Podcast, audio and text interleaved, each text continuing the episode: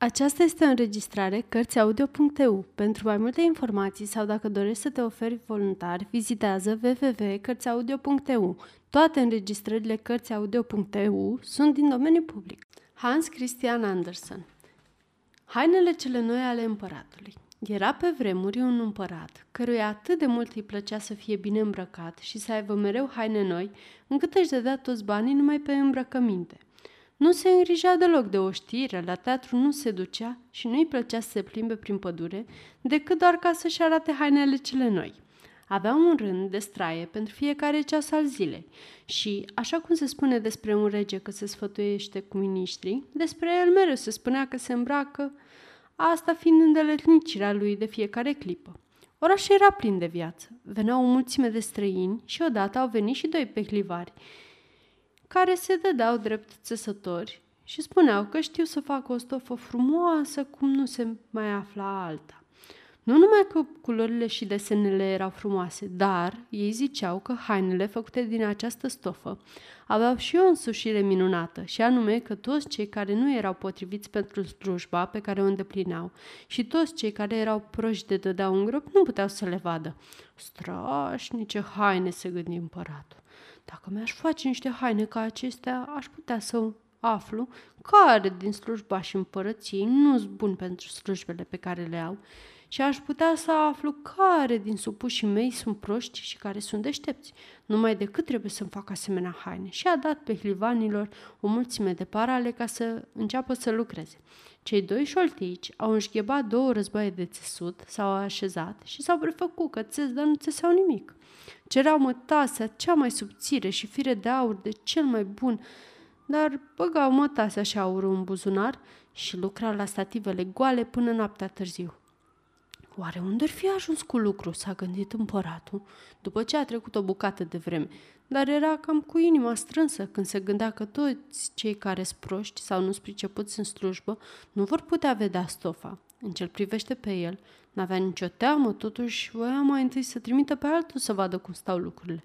Toți în oraș știau ce putere ciudată are stofa și fiecare era curios să știe cât de nepotrivit în slujbă sau de prost era vecinul. Am să-l trimit pe sfetnicul meu cel bătrân. E om cinstit și de încredere. El poate mai bine decât oricine să judece stofa, fiindcă e înțelept și nimeni nu-și îndeplinește slujba mai bine ca el. Sfetnicul cel bătrân s-a dus în odaia unde cei doi pehlivani Lucra la războaiele goale. Doamne, ferește, ce mai fi și asta, s-a gândit sfetnicul când a deschis ochii mari. Nu văd nimic.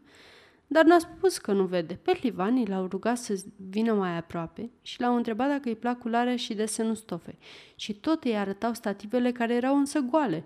Bietul sfetnic holba ochii, dar de văzut nu vedea nimic, fiindcă nu era nimic de văzut. Oi fi eu prost, se gândi el. N-aș fi crezut. Oricum, asta nu trebuie să afle nimeni. Noi fi bun pentru slujba pe care o fac? Nu, nu-i bine să spun că nu văd stofa. Ei, ce spuneți? a întrebat un țesător.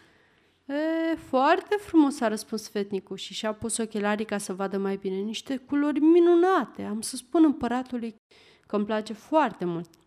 Ne pare bine, au zis țesătorii și au început să spună ce culori sunt și ce fel de desen are stofa. Sfetnicul cel bătrân asculta cu luare aminte ca să spună împăratului tot așa și chiar a și spus. Pe Hlivane au cerut și mai mulți bani, și mai multă motase, și fir de aur, și mai mult decât până acum, dar le băgau pe toate în buzunarele lor, iar în războaie nu era niciun capă de ață, dar ei lucrau ca și până acum la stativele goale. Peste câtva timp, împăratul a trimis pe alt sfetnic, tot așa de vrednic, ca să vadă unde au ajuns cu țesutul și dacă mai era mult până e gata stofa. Dar și lui s-a întâmplat ca și celuilalt. S-a uitat și iar s-a uitat, însă cum în stative nu era nimic, n-au putut să vadă nimic. Ce ziceți? Frumoasă stofa, nu? L-a întrebat cei doi pehlivani și i-au arătat și i-au spus cum și ce fel era stofa care nu se vedea nicăieri. Mm, măi, prost, nu sunt, se gândi sfetnicul atunci înseamnă că nu-s bun pentru slujba pe care o fac. Ar fi ciudat și asta, dar cum o fi, cum nu o fi, nu trebuie să afle nimeni. E foarte frumoasă stofa, a zis el împăratului.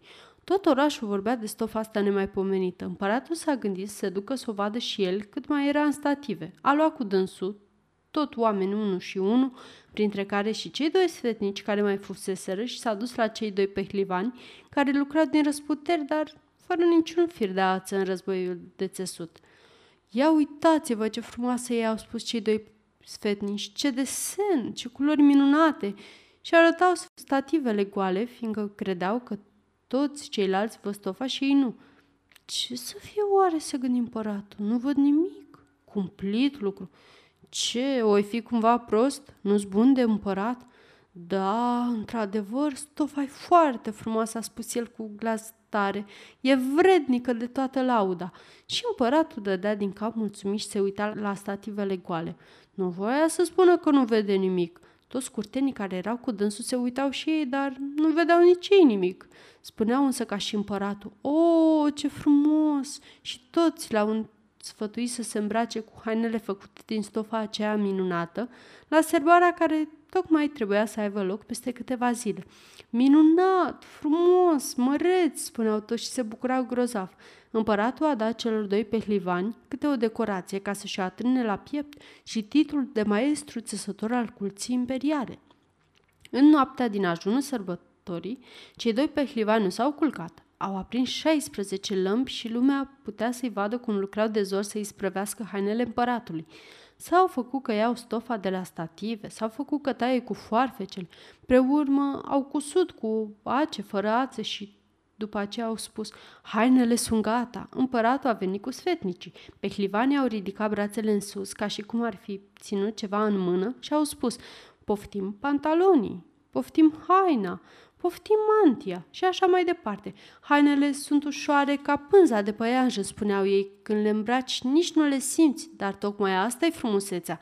Da, da, ziceau sfetnicii, dar nu vedeau nimic pentru că nu aveau ce să vadă. Dacă maestatea voastră vrea să se dezbrace, au spus pehlivanii, vă putem pune hainele cele noi chiar acum, aici, în fața oglinzii. Împăratul s-a dezbrăcat și pehlivanii s-au prefăcut că îi pun hainele cele noi, care tocmai erau gata. Și împăratul se întorcea și se sucea în fața oglinzii.